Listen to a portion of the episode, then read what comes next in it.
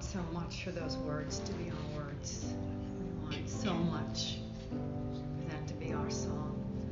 Father, as we come together this morning, we think about, and, and I think about, Father, that different paths that you brought each one of us here to this place this morning. A pain has brought us here. Uh, questions, confusion. Uh, really, Lord, your, your spirit has been wooing us and speaking to us and drawing us. And so, Lord, this morning we come with great confidence that we didn't bring ourselves here. We haven't gotten to where we are. We wouldn't be the slightest bit receptive to this, the things we're talking about this morning, had you not already gone and started a, a deeper work in our hearts. And so, Lord, this morning we just we're just asking you. We just release your kingdom among us this morning, Lord. We just reject fear of the light. We just reject it as absolutely. Um, absolutely from the kingdom of darkness. We'll not have it. We're not afraid of you. We're not afraid of the light. We're not afraid of one another this morning, yet. Lord, we want to draw near to you, knowing you see every person in this room, and you see, you know what brought us here, and you're smiling this morning because you're thinking about all the good things you're planning and all the surprises Lord, that we couldn't even imagine. So, Lord, this morning, we just want to put ourselves in your hand. And we just want to, we just want to thank you for the freedom that's ours as your children this morning.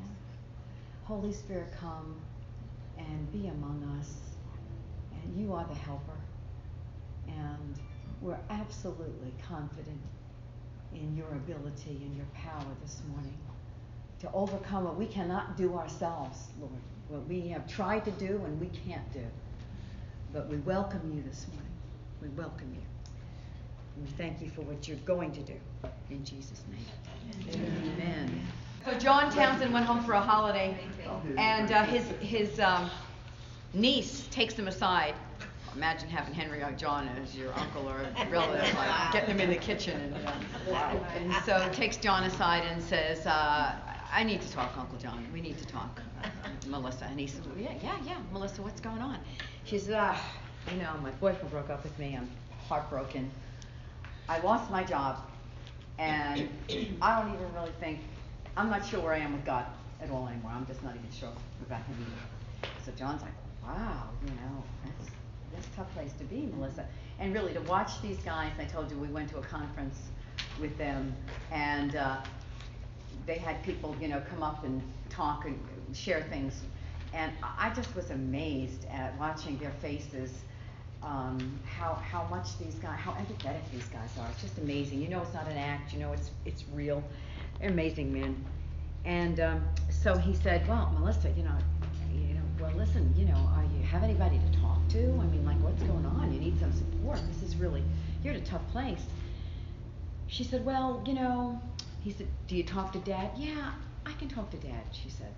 Do you talk to mom? Now, mom is John's sister. So, uh, can you talk to mom? She goes like, talk to her? She said, this is what she says to me all the time. Melissa, you're pretty, you're a Christian, and you're smart. It'll all work out. so, in fact, Melissa told John that's what she said. Uh, yeah, that's right, because he talked to his sister later, and she, she admitted that's exactly what happened. So he said, yeah, that's what she said, huh? Well, yeah, well, I'll, you know, I'll talk to my sister later, you know? so he gets his sister aside later and he says, going on with Melissa? She's at a tough place, huh? And she says, yeah, yeah, I know, but, you know, she won't let me she won't let me tell her anything, you know. I keep telling her. John said, Yeah, I know what you keep telling her. You're pretty, you're smart, and you're a Christian.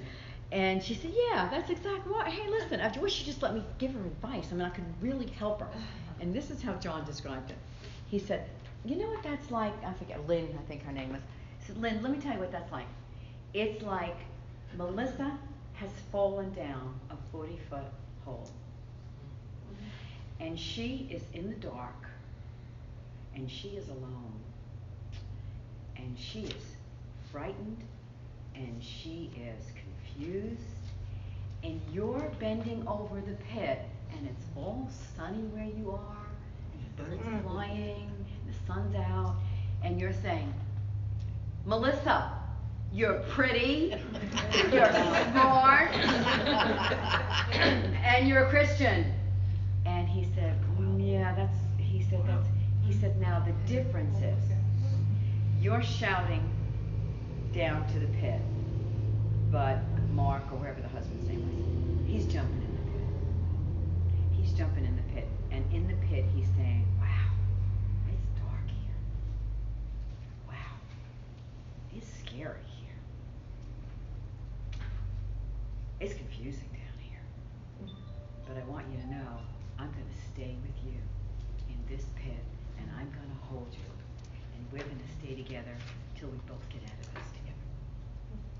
And I thought it was a great illustration of just what you're saying. Linda. I mean, you can't tell someone here. And oh, then he said he called them a few months later and sa- asked how they were doing, and they were really doing so much better because he said my sister really got it. And well, think about it. Do you want somebody just telling you, you know, everything that's? I mean, you can't really. You've got to earn the right, don't you? To talk into somebody's life, you've got to earn the right to, to be, to, to have your voice heard. So, I, I, yeah, I agree, Linda, that grace has to come before truth. And we, we want to, listen, remember, one other thing I keep saying is, I hope that everybody in this room is a pioneer. Because I would like to radically change the culture of this church. Mm. I mean, I would like this material to revolutionize everything about us, who we are. And so certainly if that's true, we want we want such an atmosphere of grace and truth. Grace first. Grace first. Um, you, if you were here Sunday, you heard me say, I'm just, up, I'm newly impacted by how adversarial our relationships are, with starting with God, with other people, and ourselves. And we live in this constant climate. And, you know, we think it's all us until we start to, you know, talk like this and we realize that we're all in the same pot together.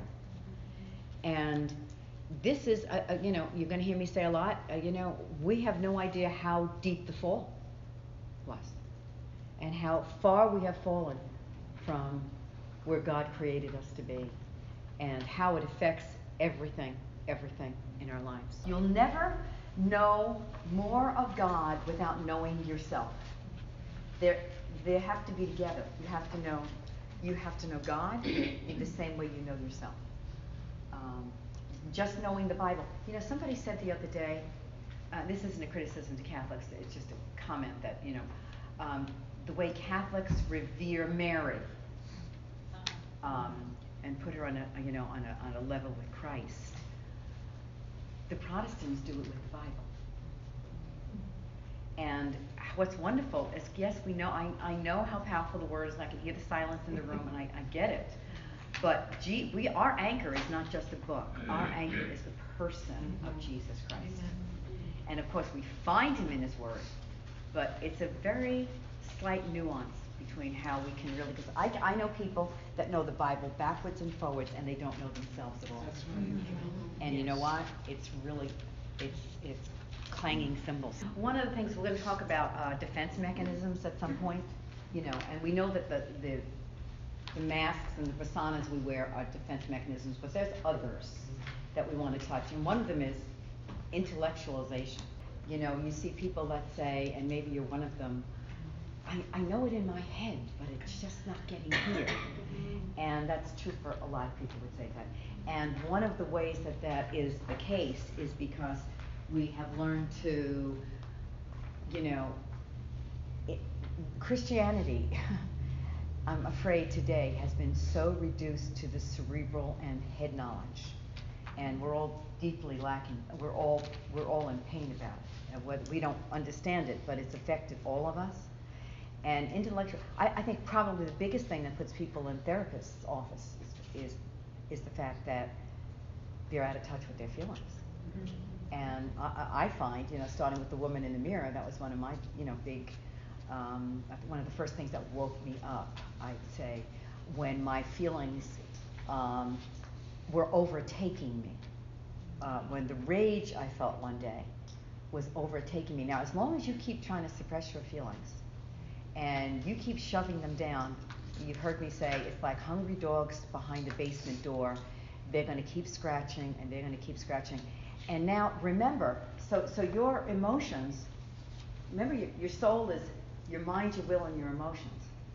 So your the anger I had and the rage I had, um, partly, um, mostly at God. Um, when I finally faced that, um, it was because first of all I had to get free of, I had to kind of be able to face the fact that I felt that way. That was duh number one. And then number two, that has to be integrated into your thinking process. Well, is that really true? And, you know, you've got to be able to have your mind jump. It's like the example we said a few weeks ago the woman heard the noise in her other room, in the other room, and she immediately, her, her feelings told her, there's a guy, there's somebody in the other room coming to break in. Your feelings come first before your mind. But then she said, no, no, no, wait a minute, that's the mop standing next to the washing machine. It's just a mop fill. But remember, you've got it in your gut, you've got, you've got your feelings are here. Your feelings are here, and you've got another brain down here. There's a lot of now neuroscience that's really exploding, and it's exploding the whole field of therapy and psychology because we're realizing that. Um, we're realizing that, and you you have an emotion before you have a thought. Think about an infant. Don't they have emotions before they have a thought? They can't put a thought together before, but they certainly can love. They certainly have emotion. So you have, and one of the ways I, I think I mentioned uh, to you guys, I realized something was going on when I would stop sometimes and say, "Oh, who was it that I saw last week?" And they said this to me. Mm, oh, I don't. But I could feel the connection with the person. I remember it was somebody I really enjoyed talking to, and I had a lot of respect for their opinion. And so I was getting that information before my mind could tell me who it was. So remember that wholeness and holiness is, a lo- is a, all about integration of my mind, emotions, and will. Because sometimes your emotions are crazy, and your mind has to say, "No, that's crazy. That's that's the mop hanging, standing up against the washing machine," or there's some sort of distorted thought, or you have a distorted um, thought or distorted feeling. I mean, all of these things need to be working together. So if you don't feel your feelings, you know what's happening? They're getting bigger and bigger, and you're shoving it down, and you're shoving it down, which, is what happened to me the day I had kind of my explosion. And I wouldn't call it anger, I'd call it rage. It was, and, and it almost knocked me over. And, and it puts people in, you know, a psychiatric ward sometimes because you have so uh, negated a voice that wants, remember, your emotions are messengers. They don't always give you the correct message, but they need to be heard. And we're so used to just talking ourselves out of our emotions, intellectualizing things. And so that's why for so many of us, we're so out of touch with our feelings. You know the explosions you're having when you think God is like, God is doing this. I've been waiting for you to get here and recognize this. It doesn't put it off. It doesn't. He's in pain that we're so out of touch and not bringing it to him. You've got to go back and you've got to do some of the work we're doing here, which is find out, you know, um, where we picked up some of the lies uh, that we have now don't even know we believe, but they've become a part of our belief system. And we don't even know they're there. That's why what's so important is when you're having an emotion, even if it's, the point is, it's got information to give you. It's got information. It's, it's telling you something about the way you're, remember, um, your spirit connects you with God, your body connects you with the world, and your soul connects you to you. So it's your, your emotion is, is telling you something about yourself. It's saying that you need to hear this. I mean, it's got to have its voice, and you don't give your emotions a voice. You heard me say, I'm sorry I repeat things sometimes, but I don't know who's here and not here, so I repeat things. So if I've heard, if you're bored, just um, emotion has the word motion in it, and motion is you you feel an emotion and then you have it and you release it, and the motion is like like it's like um, steam that just evaporates. But when you don't feel it, that's what happens when it's stuffed inside of you. And I am going to bring that Haim Ginott article um, where the father talks about the son. I've told you about that. Where he goes to get a job and the parents just sermonize him. Oh, honey, you you know, well, these jobs are a dime a dozen, or you know, just all the things we do to ourselves when our feelings. Like I was talking to somebody in my family, one of my kids, and we were just saying, the Lechis, we don't do sad really well. We don't do sad well. We do angry real good. We do angry well. We don't do sad so good. We jump over the sad, go right to the anger because uh, I don't know how much is temperament. I don't know how much is nurturing in nature. You know, we can all talk about. Um, James just, I don't know. I'm not even sure with those tears if that's all sad either. And we need to talk about that, James. I'm not even sure that's all sad either. But um, is this ta- um, this making sense? I'm going somewhere, right? Um, emotions are really, really important to hear. Or every part of you is important to hear. And remember, the idea is integration. God wants to integrate my mind. And remember, I said, if your emotions are stunted or stuck, you can't think well. I mean, you know, you're around people sometimes they just can't get their words out. They, you know, you, they're just kind of like not clear, and you want to say like five times. "Well, I'm not quite sure. I understand. That person probably is impacted emotionally, and they really have trouble with their mind. You know, putting uh, they have they have a lack of clarity in their thinking because their emotions are impacted and they're not hearing their emotions. They're suppressed emotions. You don't think about it. Think about when you've heard something that was a panicked you or upset you, uh, and your emotions jumped in the way. How well could you think at the time? You just like you're spun. There's no way you can even you can't think. Um, so they're, they're to be integrated. So somebody tell me what's um, what's the, the first connection? What's the first connection? Disconnected. Sorry. Disconnected. Yeah. The first connection is no connection, right? Right. No connection. Disconnection.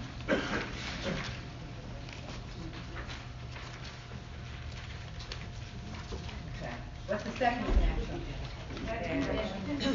Bad connection. Talk to me about what a bad connection is. You're connected, but it's a bad relationship. You're not really, it's not functioning well. Okay. It's not functioning well, it's not real, You connected to a toxic person. Yes. could be a toxic person, okay, could be that, There's hmm distortion. Sorry? There there is distortion. Yeah, yep, absolutely, absolutely. Inferior. Negative. How do you feel when you leave this person? How, what does this person's relationship do to you? Right, negative, is Scott saying negative? Right? So what else did we say could be another two connection not person? Now remember, that person could be not just a person presently in your life. It can be a voice that you hear, the tapes in your voice. That is a bad connection, remember? It- It's, right- it's right here in your notes, it's in Henry's book on the power of, of the other. It can be the, the, the taskmaster, the punitive parent, the shaming parent. I, you know, I want to be kind because, you know, I'm a parent, you know, and I have a kid coming into some light about his childhood, and I'm kind of like, oh, yeah, huh? Oh, that's interesting. I thought, I'm going to be nicer to the parents because I'm one of them in here, you know? Mm-hmm. okay, it's okay to say, my parents did, you know, I, I, it's okay for me to point out all the things that they, that they needed to see. But now I'm in that role, and now I say, well, I could have, yeah, I, I, think about it now, and I, I don't think I was the most nurturing mother when my kids were little. And um, actually, actually, I, I'm starting to realize that because one of the reasons I'm realizing that is because I didn't really love little kids, little babies and kids, till I had grandchildren. If I had grandchildren, I just, I mean, I can't let a baby walk past me without wanting to steal it. But when I was a younger woman and I taught Sunday school, I said, don't give me anybody less than sixth grade. That tells you something, doesn't it? I- Wouldn't you love to be my, have me as your mother? Don't give me anybody less than, or younger than sixth grade, so, Well, Yeah. I just wanna say that just Yeah. so nailed me when I read the, um, bad connection about that punitive voice.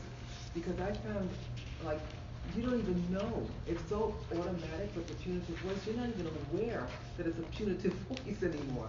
You just think you're relaying facts. Yeah. I think I said something to you about the homework and I said, oh yeah, and that's what got me there, is that, you know, my voice is what got me into corner too. And you said, oh, that's so punitive, you know, for you to say, and I, I thought it was factual, uh, punitive. Yeah. I mean, I thought I was just like saying, well, that's the fact of it. It's just my, you know, that's how it is. But I thought, my God, I mean, talk about work that has to be done. You are not even aware Mhm. of how much that voice right. is going on all the time, nonstop. That's right. And you're just accepting it as reality. that's right, that's right, and that's, you know, one of the, how, how many of you would say, I, I'm pretty aware that that, some of that's going on for me a lot of the time? Yeah, I, I think most of us probably have, you know, I, I have, I think every one of us need a new baptism in grace. Because it's hitting me afresh. That parable in uh, Luke 13 that Henry tells all the time about the, the tree, when Jesus goes to the tree and there's no fruit.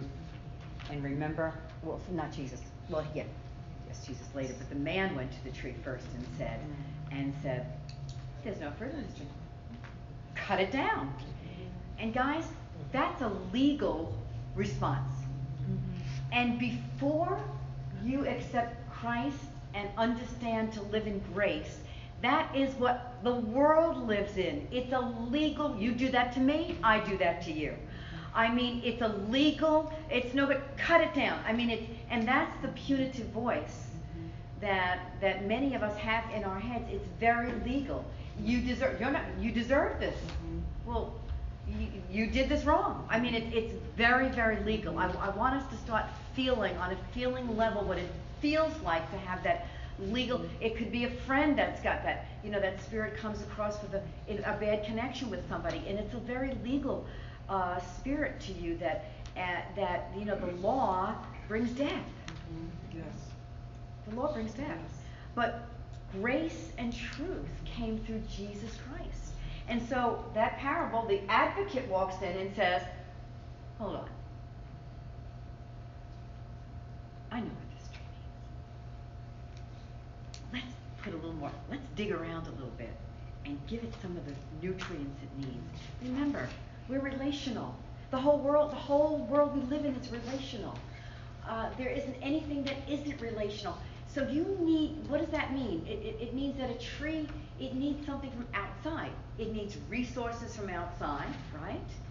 And then that nutrition, and that nutrition it gets the sun, the, the food, and that strengthens it. Well, that's what we need. Christianity is about you need something from outside. Now, the New Age is all about, the New Age is all about, you know, God in me, and and honestly, at its root, everything is God, right? Everything's God. God's they, they say it like, um, well, God's in the rock and God's in the tree. No, no, we believe God created it all, and we believe that it all glorifies God, but pantheism is, but there's no God outside you that you need to connect to and let in.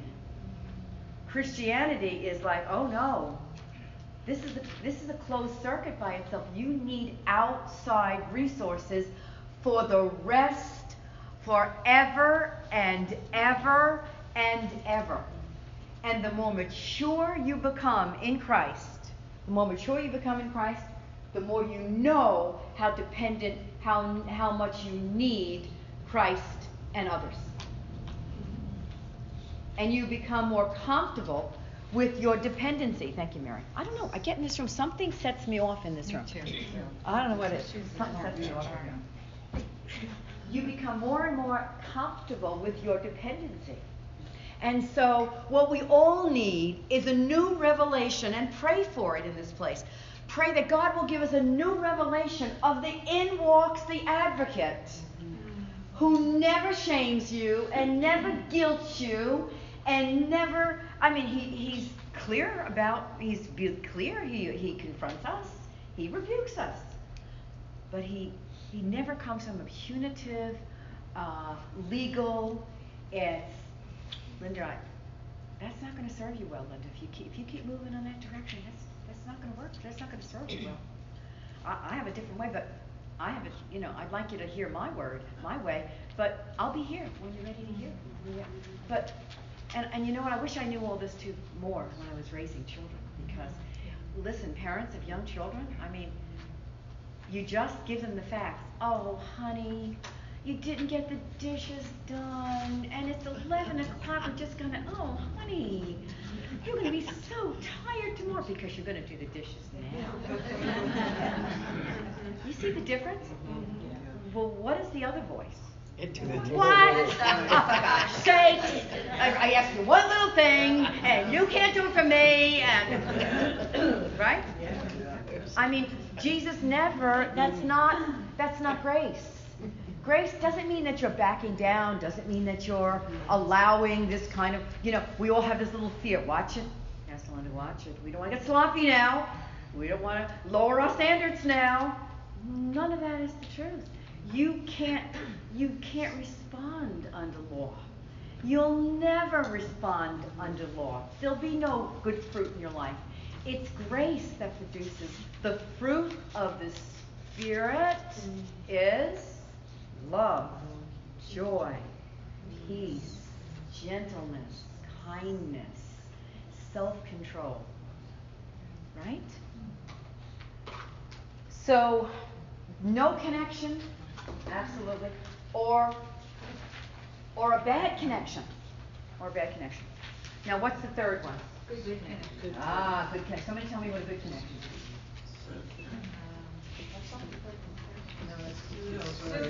Ah, it's a pseudo connection. Now, yesterday, my little Madison was in the hospital the other day. She had an infection in her skin, and so I wanted to do something sweet for her.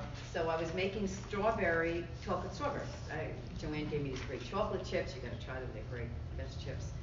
And I'm doing them, and I'm humming as I'm doing the strawberries yesterday. I'm thinking, mm-hmm, mm-hmm, mm-hmm, anybody know what that is? Yes. Yeah. Who knows?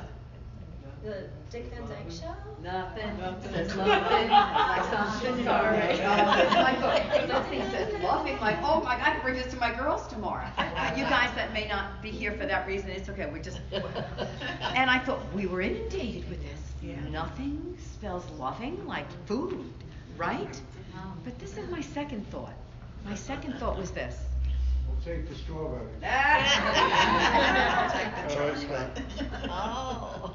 You remember this, right? Oh, yeah. Remember? The- the wicked- My wife was so to me. Um, but this is another thought I had. You've been hearing me talk about the covenant, which is so crucial, so crucial that we understand. And you know, one of the things after we talked about they exchanged their coat, they exchanged their weaponry, they they mix their blood, they always have a covenant meal. They they they finish it and they they have a meal together, and bread and wine usually. And what does that remind you? I mean, that's the covenant meal we have every week. The Lord's table is reminding us of this covenant that we have with Christ. But the thing that hit me about it was, wow. So when we are having a little issue with our eating, it's because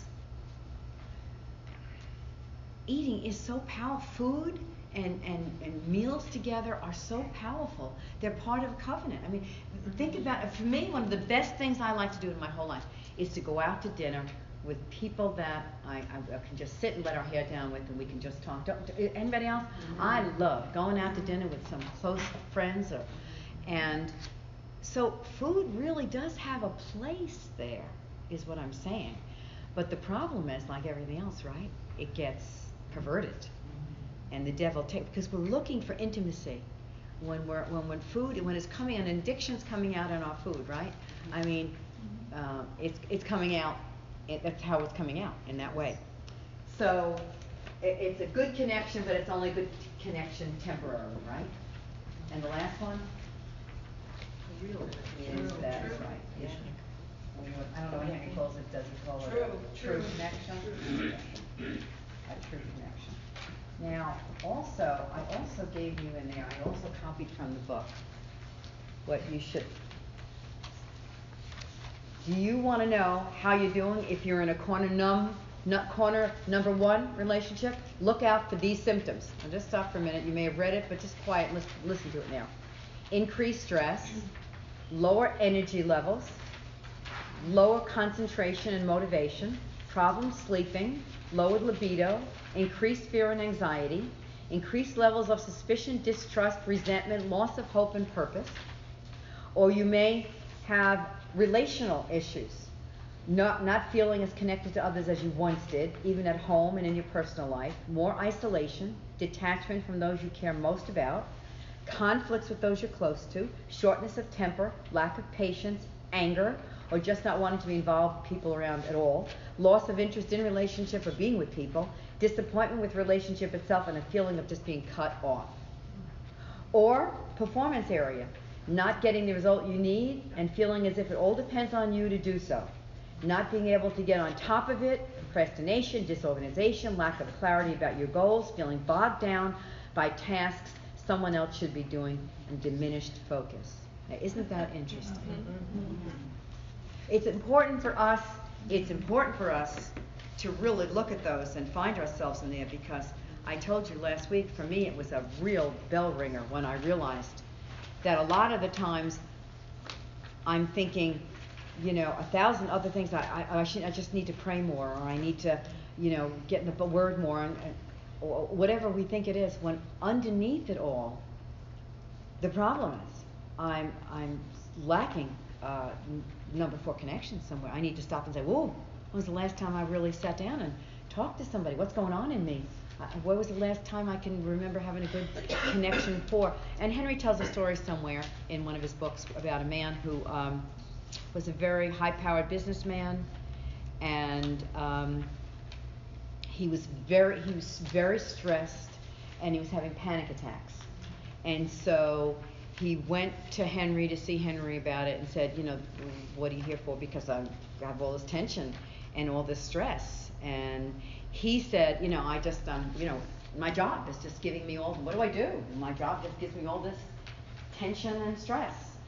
And by the time they sat and talked, found out that it wasn't his job giving him the tension and the stress. He was running to his job because he was tense and stressed. Mm-hmm. And his problem was he was very disconnected. Did you understand what I just said? Mm-hmm. So how many times are we all walking around saying, I'm just so stressed, I have so much to do, this is the problem, we're biting each other's heads off and, and in our homes, and the truth of the matter is,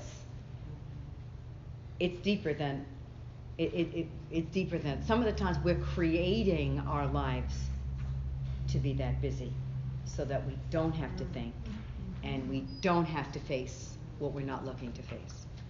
And if you hear last week, you also heard me say, I'm just totally convinced that we all have amazing um, strategies to keep us to keep truth out from ourselves. So we're just fighting it all. We're, we're just not looking for the true part of us that's just not really looking to let it in. Is it getting warmer here? Is it me? Yeah. It's getting warmer in here, huh? We don't have Joe here. I don't. Have, Tabby, you know how to do that, babe? Okay, awesome, Tabby. Thank you. Okay. You know, another thing, I just, I just, my eyes just fell on something. Another thing about this number two bad connection, it can also look high expectations, perfectionism, a critical spirit. And this can come from somebody else, or this can just be in your head.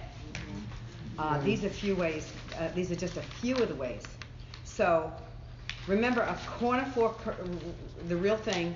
In the simplest terms, a real connection is one in which you can be your whole self, the real authentic you, a relationship in which you can bring your heart, mind, soul, and passion, Both parties to the relation are wholly present, they're known, they're understood, and mutually invested. Listen to me. You cannot have a corner four relationship without being vulnerable to, vulnerable to being hurt.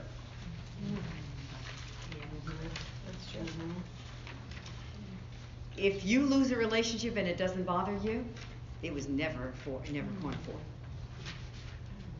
The cross is the talk about the vulnerability of our Savior on the cross, the ability He gave us to hurt Him. Talk about the strength of being weak and being vulnerable. He is the picture. I hope in this year we get a new picture of the cross and, and, and the Christ on the cross because I think we really uh, lack a lot of revelation about it. So remember, it's me bringing the real me to someone, to another real person. Um,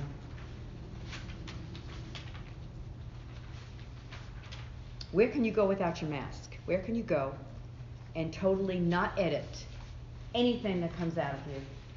If there's somebody in your life that's supposed to be a close relationship and you don't feel they ever really, really take you into their confidence, they're not really, really sharing with you their deepest stuff, it's not corner four.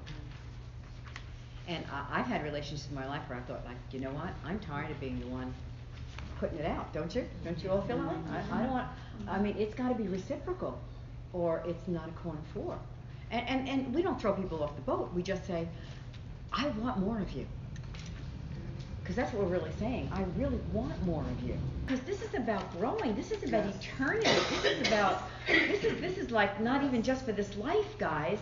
I had somebody moaning and complaining to me lately, but I'm this age, I'm finding all this stuff out of this. And it's still we're we're eternal beings. Yes. This the fact that you are on this road, Mhm. everybody in this room. The fact that you're on this, you know what a small percentage of people will ever even touch any of this stuff in their life. I want you to all say with me one word. Process. Process. God is a God who's into process. We're talking about developmental changes in our lives. They're not overnight. They take ti- time. But this is also a symptom, Joe, of the kind of Christianity I'm afraid that we're imbibing that makes it I'm just going to get it in my head, and if I have it in my head, I've got the facts and I've got the knowledge. Sure. Right. And it, it- we have so negated the psychological heart issue of Christianity that, the, frankly, you know, I mean, I don't want to be down. You know, I, I take responsibility with all the rest of the preachers and teachers, but I hope I don't sound down on the church. But guys, it's far cry. Yes. It's a far cry from the original Christianity. It really, really is. Absolutely. It really is. It's, it's become a lot about our, our heads and what we under. I mean, listen, you don't get saved just because you believe so many facts about Jesus Christ. This is this is kind of like, well, do you accept Jesus Christ that He was the Son of God and that He mm-hmm. died for you on the cross? Yes, yes, yes, yes, yes, I believe it. But the Book of James says the devil believes all that. Mm-hmm. So it's not just intellectual understanding. It's it's it's having your heart and your mind that's had an ex- we don't want just information, we want experience. Don't we want experience? Yes. We need to be experiencing God on very real levels of our life. And I don't mean like, you know, all the kind of woo woo woo. I mean experiencing God, experiencing His love, changing us, changing the way we are. Let me read you a little paragraph. so they're we're talking about now symptoms of, of isolation. We're going to get back to the three faces, I promise you. We're going to get back to the mask. But I, I want to make sure we do a, Yes. a good overview of bonding and not bonding before we, we hit that. Um, so these are symptoms of an isolated person, and very often depression is a symptom. Now listen to this. Depression is a psychiatric disorder marked by sadness, inactivity, difficulty with thinking and concentration, a significant increase or decrease in appetite, and time spent sleeping, feelings of dejection and hopelessness, and sometimes suicidal thoughts.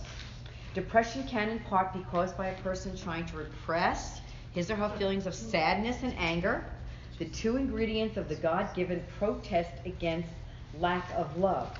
Sadness and anger are a protest against a lack of love. In other words, sometimes you would think you have an anger problem or you think you have a sad problem. What you have is a lack of bonding problem and that your feelings of your feelings of anger and sadness are coming from the fact. It's telling you it's the lights flashing on the dashboard saying connection connection the fuel fuel's low fuel's low. Listen listen relationship is the fuel of life. It's why you do life. You can be the big you can have the biggest name in show business be the biggest successful whatever. Then maybe that's what you do but relationships is why you do it. Or lack of. All lack of. relationship sorry. Marilyn Monroe is the perfect there you example. yeah like well we can go down the list mm-hmm. right? Mm-hmm. We see them in the newspaper every day. Mm-hmm. Every day we're seeing them. Relationship is but listen you know what we have? It's called the, the need fear dilemma. You know what the need fear dilemma is? The more i need it the more i fear it. Oh. so the more you need it the more you stay away from it. Wow. the need fear dilemma. The needier you are the more you're afraid of it Okay, now we said those were symptoms. Did I finished. Depressed people lose interest in doing things and in being with people because simple social activity does not get to the root of the need. They feel so distant emotionally in social situations where others are more up. Mm-hmm. Therefore, they often withdraw from social activities and relationships, which only furthers their isolation.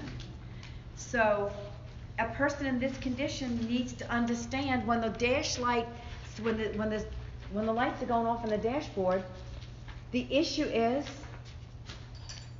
I need fuel.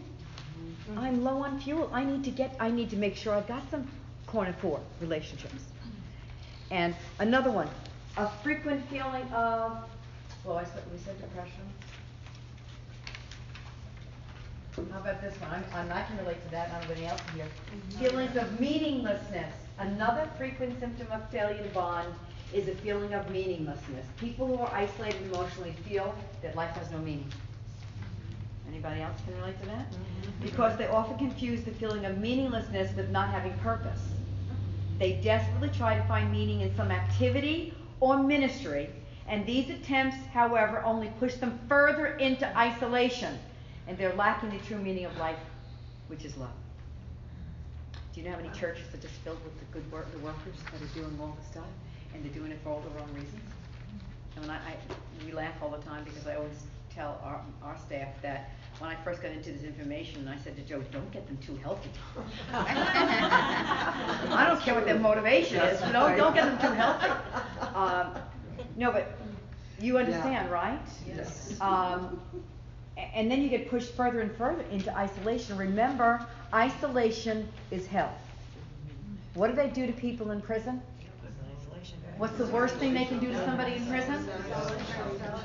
Solitude. Let- Let's remember this. This is a this is a very this is a, a dy- what's the word I'm looking for? It's uh, not dynamic. It's very um, this is flowing. Mm-hmm. Y- You don't just kind of like at one point in your life. Everybody here at one point is sometimes in, in a one. Do you know what I mean? The point is That's this. good to know. Huh? That, that's good to know. I This thought, you know, yeah, this if you is- want out of it, you're always out of it then Yeah, after, yeah, you know? yeah. No, this is a flowing thing. I mean, we all have a tendency under certain conditions Okay. to head for that corner. I mean, do- it- does everybody here? Yeah. Certain things can set you off and everybody wants to run, shut the door, you don't wanna talk to anybody, and you're tempted to go back to, to oh, corner one. But some people may have a bigger thread. And, and remember, some of the reasons you wind up in one is because of past hurts mm-hmm. and injuries and the woundedness and things that you really need healing from. So it's not all about, it's certain, well, thi- this is, this next one, let's look at mm-hmm. this one. This might be some helpful for you a little bit too, Barbara. Feelings of badness and guilt. Now let's look at that. Feelings of badness and guilt. An isolated self is a bad self. In reality, isolated people who fail to bond aren't bad, they just think they're bad. And a lone self seems to be, listen to this, this is important. And a lone self seems to be an unloved self. And that translates bad self. Lonely people feel bad or guilty because they feel unloved. Their legalistic brain translates this feeling into something like this I feel lonely, therefore I'm not loved. And if I'm not loved, it must be because I'm not lovable. I am bad, or someone would love me. I'm bad, or someone would love me. Right? We derive our self worth to a large extent from other people. This creates a problem for many people, many people because they feel as though they've done something wrong to cause their feelings of badness. So when you feel bad, and I can relate to this, what have I done? You see, do you understand why we need this information along with our spiritual life? Because you can try to pray this away. You can take the blood and ask for forgiveness for your badness and keep doing it over and over again and not be set free because that's not the issue. Like, Lord, wait a minute, I'm asking to be forgiven. How come I don't feel forgiven? Because the Lord's saying, because there's not sin here. It's because this is a lie that you're believing because you feel unloved. You feel an an unloved person, an unloved self is a bad self. That's what it feels like. That's what it feels like. And God isn't saying, no, it isn't your sin. It's you need love. Love, I, you need my love. You need my love through my other children. You need my love through other vessels to get to your heart. Your heart is crying. It needs love. That's the fuel. That's the fuel. Addiction. An addiction is uh, a compulsive psychological need for something. In other words, something that someone needs to survive. People are usually addicted to a specific substance such as alcohol, cocaine, speed, or food, but people can also feel addicted to activities such as sex, gambling, work, destructive relationships, religiosity, achievement, materialism.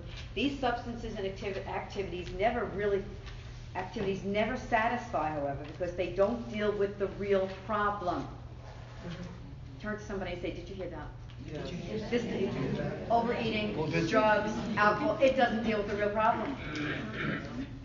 You heard the girl in the movie last week, right? When her father said, she said, well, it's, you know, it's my drugs. And he said, don't be ridiculous. Your drugs were just a medication. Mm-hmm. Right? You're eating, I'll overeat. If it's really overeating, you want to give your testimony? You told me this morning? Oh, yeah. Yeah, yeah. That you were finding some, that change in you? Oh, yeah, absolutely. I found that since we've been doing this work here and being in this environment with everybody coming in pretty much on an equal playing field, we're all needy, we're all looking for help. You don't feel isolated or alone in your problem. You feel like it's shared among other people, and everybody's sharing and, and uh, opening up and talking uh, freely. I am finding that my food addiction has not only minimized, it's gotten to the point where I don't even think about food at all. Wow. Very. It's not even in my mind. And I'm shocked. And I was having a conversation one day with Dana about a stressful situation I was going through. And after I finished telling her about it, and she says, well, what did you eat? And I said, eat? And she says, yeah, what did you eat afterwards? And I was like, I, I, I didn't. I didn't even think about it. Wasn't even in my mind. So even thinking about now, like, getting, like, I used to get up in a panic of, oh no, I gotta make it through the day, and, you know, how am I gonna make it through the day? Because what am I gonna eat? Everything was negotiated about, if I'm gonna make it through this perfect day without eating. And it's not even in my mind. And I thought, this has gotta come because I'm in a loving, safe environment with other people who are sharing a ah. journey together, and it's literally filling that space in me that was craving, that was what I was really craving for. Right, uh-huh. wow. Amen. Yeah, exactly. We have to let the bad out and the good in. Yes. And sometimes you have groups that are just talking about letting the bad out all the time. Yes. And that's not the point, you know, that, that what we wanna do is let the bad out. Yeah, yeah, we're letting the bad, but we gotta let the good in. Because aren't we just tired of going through the same cycle over and over mm-hmm. again and having nothing change, right? We're gonna just have a talk one day just about, we are buying a bill of goods about willpower. Yes. Read Romans 7. Willpower is the power of the human will. The only thing the power of the human will does is what that thermostat's doing right there. There you go. You set it for where you want it, but it has no more power to do any more than set it. We need power from outside. And that's what makes Christianity different than everything else. All the, the rest of the religions, I mean, there's,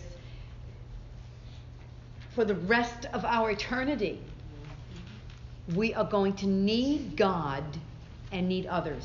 We need from outside of us to take in.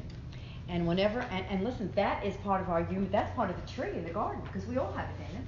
I don't want to need other people. I don't, I want to be able to have all this in, in myself. And you'll never be able to do it. And the people that are defended against love, and the people that are defended against receiving, are the, are the most unhappy people that you feel. I think need is a gift. I think the way we handle our need is maybe more what we're talking about, right? Okay.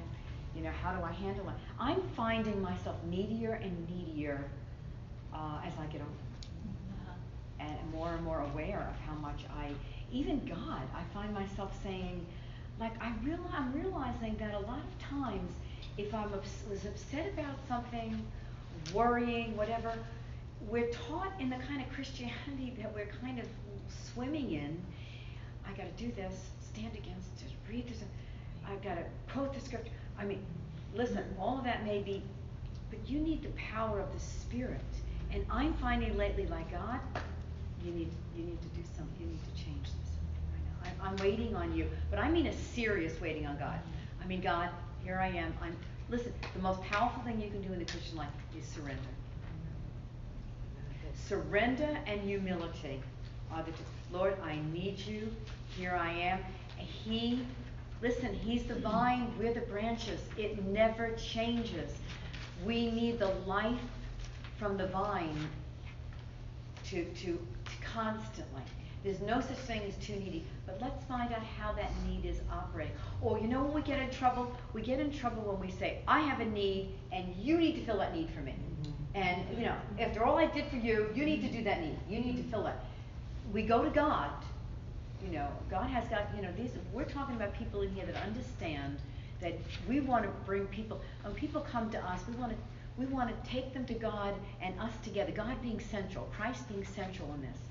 But when you say that, Lord, Lord, the channel you need to use is that person, you're in trouble.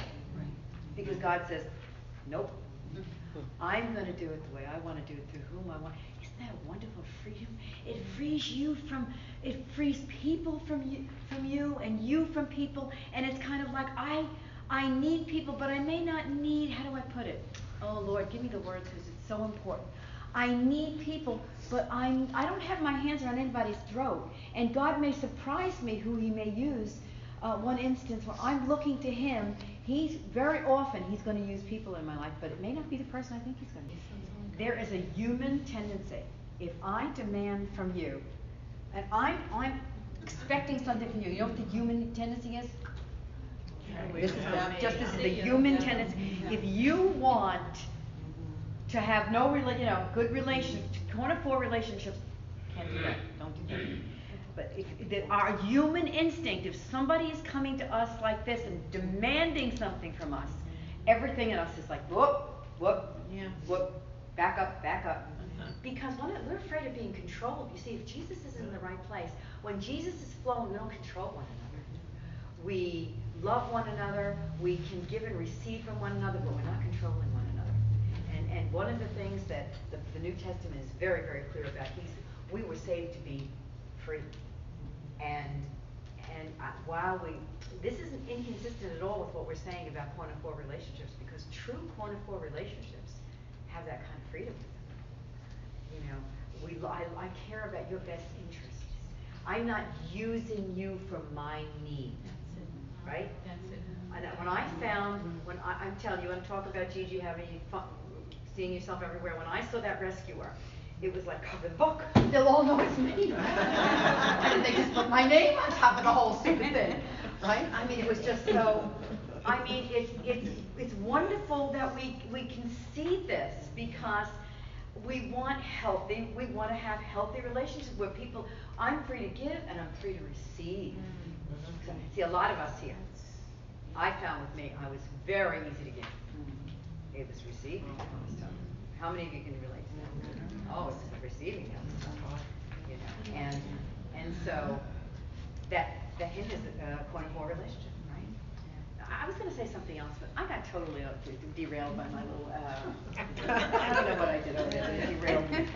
Um, anybody else wanted to add to that? But it's great that you see yourself, because this is what we're doing. We need light, because, you know, like, did you ever hear that little story about the man who's, he's by the spotlight, in the street light, and he's busy looking, and another man says, what did you do? Well, what are you looking for? He said, I lost my keys. And the man said, oh, well, let me help you. And he's looking, and he's looking, and he's looking, and then a little while later he goes, well, where exactly did you lose your keys? He says, oh, oh, down over there. well, what are you doing over here? Look, well, the light is down here. I mean, we're looking in the wrong place. We're looking in the wrong place, and then we're wondering why we're not getting, why we're stuck and not getting better. Because remember, God's after freedom. Mothers, freedom with your ki- adult kids, freedom with your, uh, uh, I mean, you, you know, they get to a place that it, before you know it, they're older, they're on their own, they're adults, and uh, navigating healthy relationship with with adult children. Well, all of us mothers in here that have, we all know it's an, it's it's it's not a simple thing.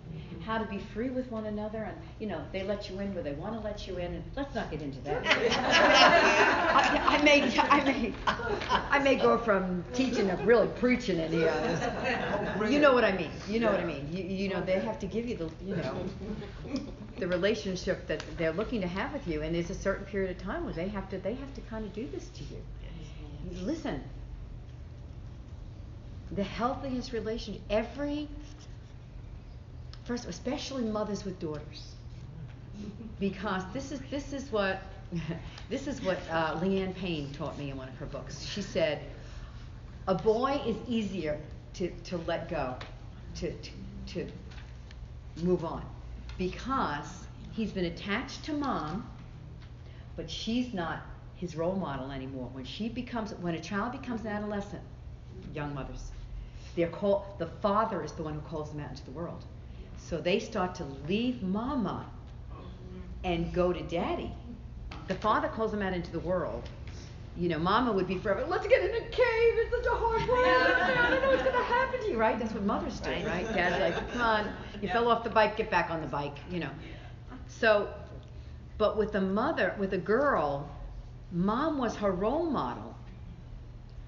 So, cutting off from her, see, the guy can cut off from her easy because she's not his role model anymore, dad is. So, Right. he loves her, puts her in the right, want to be put in the right place as, as mom, but she's not his role model. But the girl has a lot more trouble letting go of mom because she's been my role model. And we, and it's not easy thing always to navigate that kind of, you know, freedom that we need to give one another. Now, when there's not, there's, I think if you look at the households in America, there's just more households with no dad than I think than there is with with a dad. Isn't the shouldn't the church step up there? Shouldn't the church step up there? I mean, it doesn't always have to be a quote father, but there should be men figures that can can come across and put an arm around a kid in church or put an arm around a kid in the neighborhood. They'll serve the same purpose. I- It's a male modeling maleness, you know. Um, so I don't know where we got where we got from now. I, was I addiction? I went from addiction to. Um, I just want to put this last one about addiction. One woman struggling with food addiction put it this way I remember the first time I chose to call someone instead of eat. I could feel the strong pull toward the refrigerator, but I interpreted that as a pull toward love. So I called someone in the group, and after going over to her house and feeling some real affection, some warmth, I wasn't hungry anymore. Since that time, I've learned to do that more and more. I'm finding out that it's not really food I want at those times. It's love. So this is your armor. I mean, you're really got something in your, you know, your, your weaponry now when you know that. You know. Um, okay, distorted thinking. Um, wow. Um, when you are in emo- when you're in emotional isolation, it says here, as people are shut off from others, their anger, their sadness, and their, their depression begin to interfere with their thinking process. Didn't we say that before? Mm-hmm. Their circuits overload, and their thought processes become distorted. Paranoia, a mental disorder characterized by excessive and irrational suspicion and distrust of others, is one form of distorted thinking. You get people isolated alone. Louise, I remember that with mom. You get somebody isolated alone, and they get their thinking gets distorted. You know, they, they say it's old dementia, but sometimes with older people, like you know, they think everybody's stealing their money, Yes. and you know, because guy down the block is trying to look in their window. Some of that is not dementia. Some of that is just plain isolation and lack of connection. So rem- paranoia is um, people's inner isolation becomes so great that they feel attacked by the pain and project it outward. They feel that others are trying to hurt them and can't be trusted. Therefore, they avoid other people and isolate themselves even more. Paranoid people don't get better on their own. You can't just tell them to change their thinking. This is an isolated assignment, and isolation is the problem. Isolated people come up with all sorts of delusions and obsessions to explain their internal pain. They have to make sense of their pain somehow, and the only way they have is to imagine that the world must really be the way that they feel inside. They figure they're feeling it inside, it must be true. When that internal world begins to change, their perception of the outside world begins to change also. Hurt also interferes with clear thinking. We said that before. Uh, really, really, I have a list somewhere. We didn't hand out the distorted thinking. Huh? I want to spend one day together just talking about the distortions of thinking. They, they, it was another revolutionary um, thing to me when I started to realize, for instance, you know, certain, it's a whole list of, of, of way we can think distorted. For instance, I find, and I still have to fight it sometimes. Have you ever been on the road and you know somebody cuts you off or does something, and you just it's over the line how annoyed you got about it? Mm-hmm. One of the one of the ways that you can have distorted thinking is you personalize everything. It's almost as if you think he purposely. He knew I would. I mean, you have to go. Whoa, whoa, go away. He doesn't know the way to work. He doesn't even know you're in. The, he doesn't know you in the car, right? I mean, personalization is one of the things. You know, you're in the store, somebody doesn't treat you right. You personalize it. Why did she talk? To, who does she talk to me like? Listen, she talked to ten other people like you, like that before you got there. Uh, just one of the many, many ways we're distorted in our thinking. So, what's the answer to distorted thinking? Connections, the answer to distorted thinking.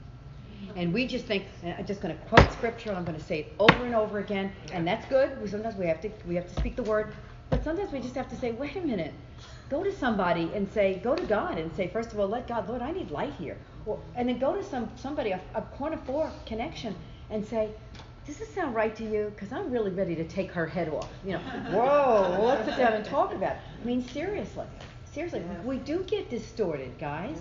That's why we need each other. We need each other desperately. People who are disconnected from God and others feel very empty. Emptiness is one of the most painful emotions a human person can feel. Empty people can't feel their own need for love, and they can't feel others' love for them. Although some people feel that someone else is going to fill them up, this is impossible. Someone, in the wrong way, he's talking about here. Someone can love them perfectly, but unless they feel the need for love and respond to this love, they'll still feel empty. Do you understand what he's saying? Mm-hmm. Yes, you need it. Mm-hmm. But if you can't process it and you can't let it in, it's not doing you any good, even though they may really love you, right? Mm-hmm. It's the only one they feel the need for love, and respond to others' love. Okay, empty. People who are disconnected from God and others feel very empty. Emptiness is one of the most painful emotions. I said that. Empty people can. Oh, I'm just repeating it. I must have typed it twice. Okay. Okay, let me go past that. Okay, sadness. A lack of bonding not only results in a lack of joy, but produces a feeling of deep sadness. Joy comes through connection and relationship to God. Fear of intimacy.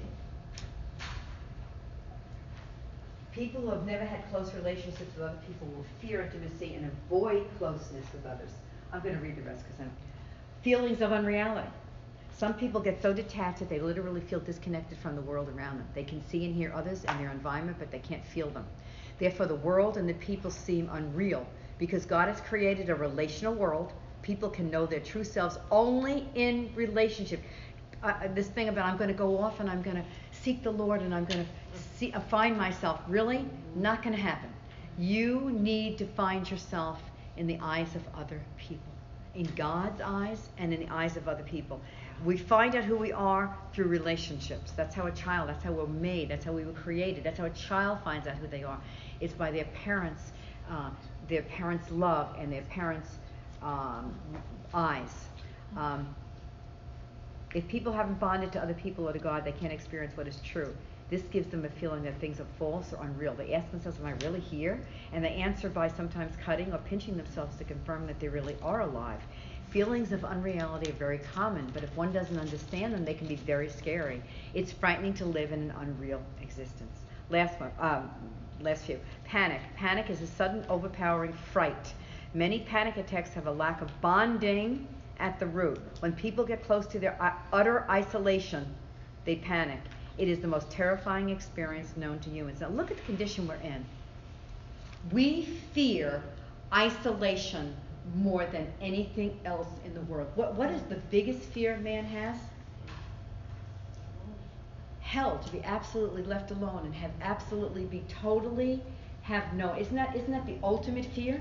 To be absolutely left alone. It is our greatest fear is isolation. Isn't it funny? We go to isolation, but it's also our greatest fear. Do you think we need changes that heal? Yeah. Yeah, I think we need changes that heal. Rage. Rage or fury or fury, uncontrolled anger is often a symptom of isolation. As we grow older, most of us hide this rage.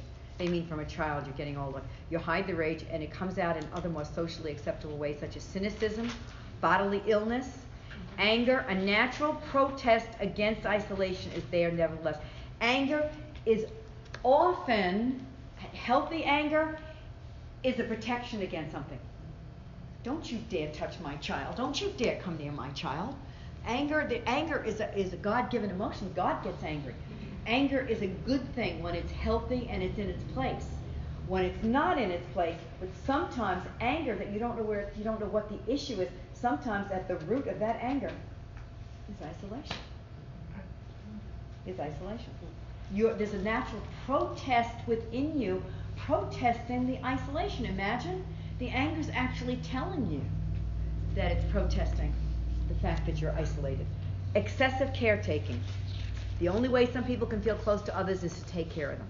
We don't think of a caretaker as someone who's always putting other people's needs first, as someone who needs to be taken care of. But caretaker seems so strong. However, underneath many a caretaker's mask is a desperate need res, uh, responsibility. One can only feel full when he or she brings the real self into a relationship.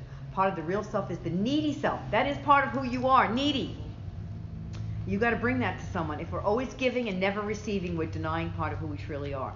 So excessive caretaking may be a symptom of, of an inability to bond with others. Now that there are times in our lives we, we need to care and, and, and care for others. But we're talking about a thread through a life of somebody who always has to be the giver and not the receiver.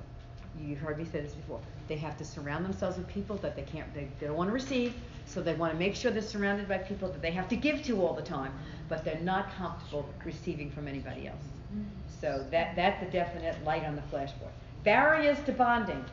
Past, past um, injury. Because of our needs not met, we're neglected, abandoned, beaten, abused, criticized, hated, or resented, then our ability to trust and be vulnerable is injured. And our ability to bond is based on our ability to be vulnerable and needy. So we're in trouble if this ability is damaged. It's our key to life. Vulnerability is our key to life. Now, distorted thinking. Now, hold on, I've got a list of distorted thinking, and I want you to listen to this list. Some of our convictions about the world are like outdated maps. Our view of ourselves. Listen to some of the distorted thinkings about myself. I'm bad. I'm unlovable. Something about me scares people away. I don't deserve love.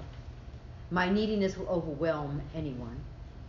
My need for others is not valid. My feelings will over, overwhelm, I said that already. My feelings will overwhelm anyone. Our view of others. Distorted thinking. No one's trustworthy. People will always leave me. People are mean and critical. People will disapprove of me. People will control me. People are faking their care. Our view of God.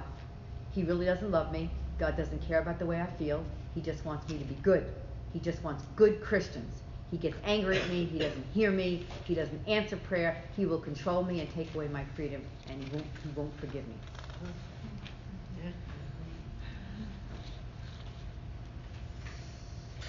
Okay, I, I think I'm gonna, I think I'm gonna start closing up because we've got, I've got a whole series of now defense mechanisms. Now, defense mechanisms, one of the ways we defend ourselves is the rescuer, the victim, and controller. But we've got another list of denial is one way to, we, uh, I'm, you don't have to go, I'm not gonna go into them now, we'll pick them up another time, but I'm just gonna throw them out to you. Um, denial, devaluation. We have to devalue the thing because we can't receive it. So just to keep it away from us, we'll devalue it. He doesn't really love me anyway. Projection.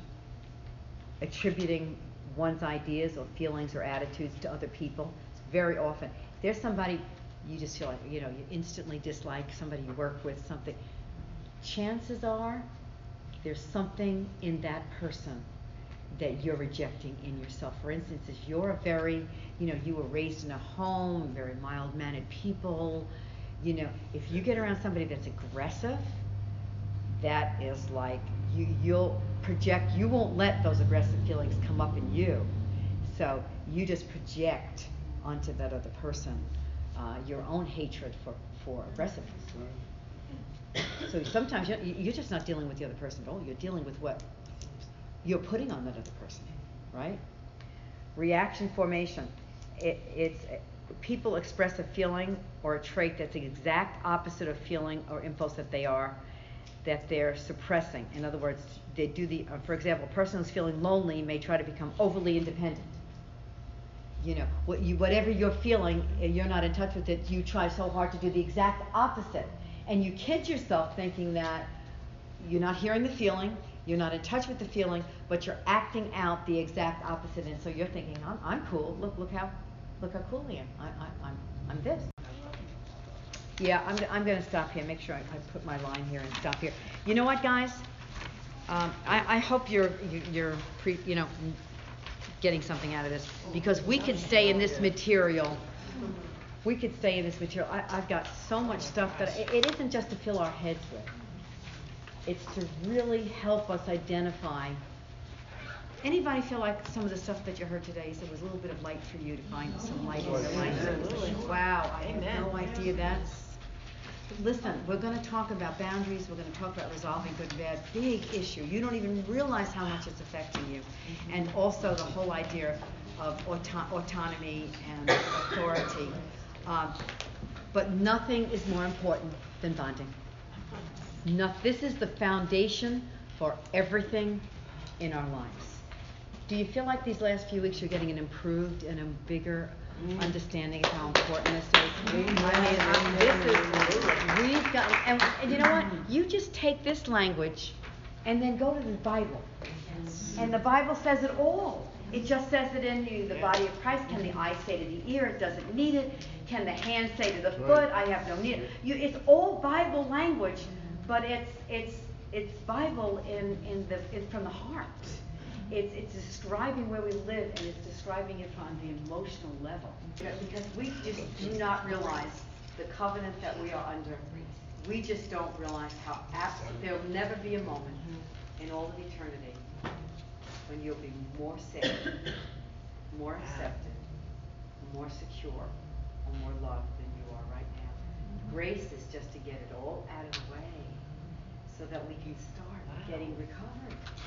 And he's, oh, you know, that has stuck with me. I hope it does with some of you, but uh, it's been, I've been saying it so much the last few weeks, it's getting in my psyche. In comes the advocate. Say it to yourself. Uh, do it a few times during the day. When you start feeling the pressure of whatever, you know, whatever the struggle you may be in, say, in walks the advocate. Think about, think about the fact that we could think, sometimes we're, we're, we're deluded enough to think that we could think of a God that's better than he really is.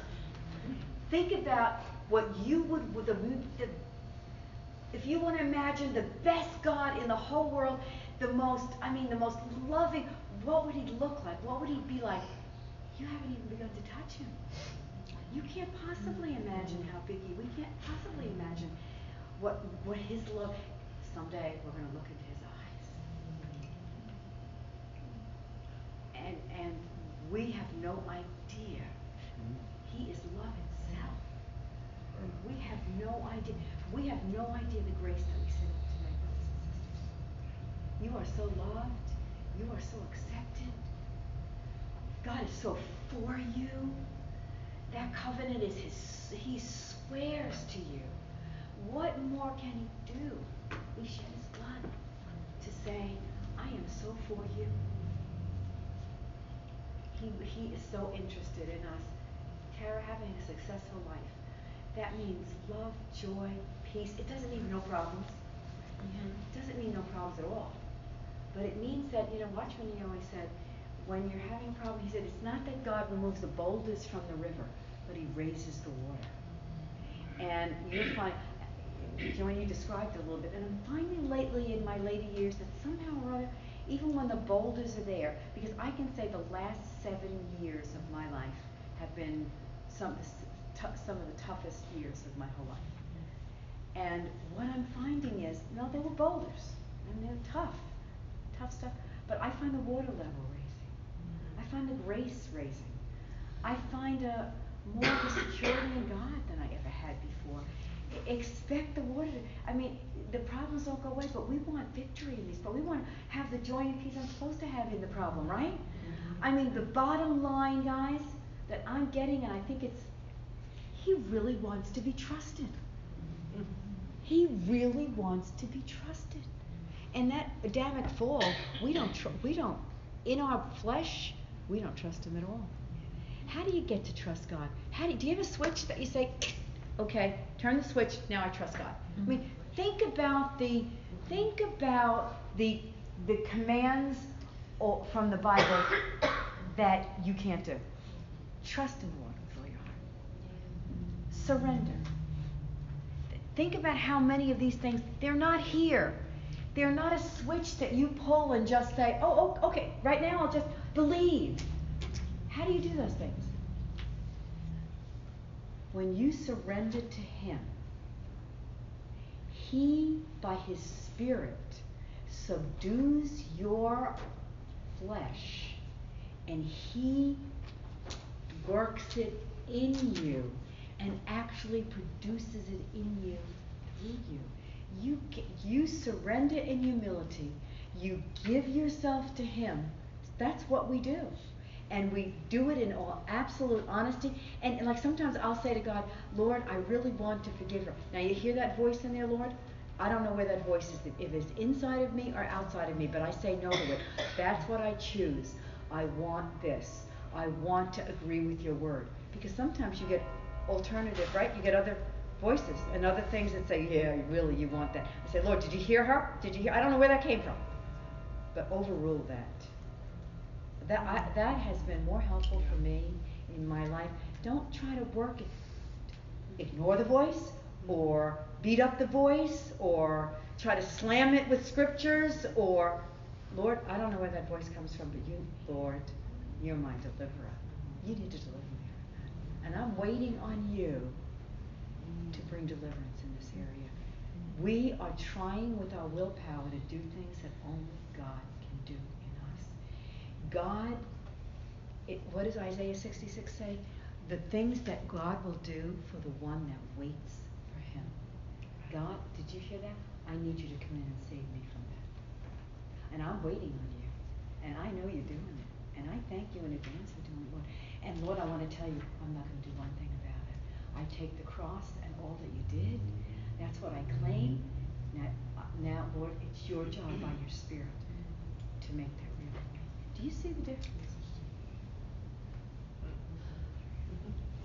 It's a whole world of difference. Father, we're just like little kindergartners peering through uh, a window. But Lord, we're so grateful because you said, narrow is the way that leads to life, and few there be on that road. And yes, broad, broad is the road that leads to destruction, and many there are on it. So, Father, we're just grateful that somehow by your grace you got us here. You you raised up a Henry and a John and and these other brothers and the resources that we're looking at and we Lord we, we're aware that beyond those voices is your voice speaking again. Where are you? Where are you, Linda? Where where are you, Nancy? Where are you, Karen? I just I want you to know how for you I am. And I want I want you to I want you to know how available I am to you. There isn't a time that you'll come to me that I'll ever be tired of you. I'll ever be too busy for you. My heart is always open. But draw near to me and seek me and because I'm waiting for you. I love you. I know you. I created you. I made you. I have joy in you. And I want you to know that joy on a deeper level than you know it now. Come to me. Come to me. Come to me that I might do in you what you cannot do yourself. Lord, help us this week. Help us not to be afraid to ask the questions of other people for fear of the answer, because we all feel like that.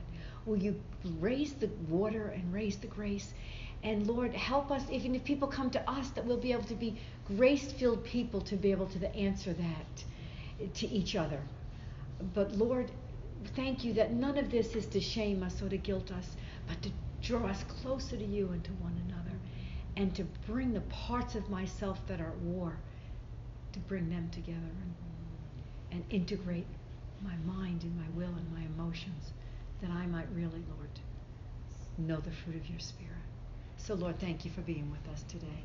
Thank you for your love. Thank you for what you're doing. And Lord, we just want to let you know again that as this as you continue to do your work, we commit to you right now. We're going to give you all the glory for it, Lord. Father, we ask this in the precious name of Jesus, our advocate.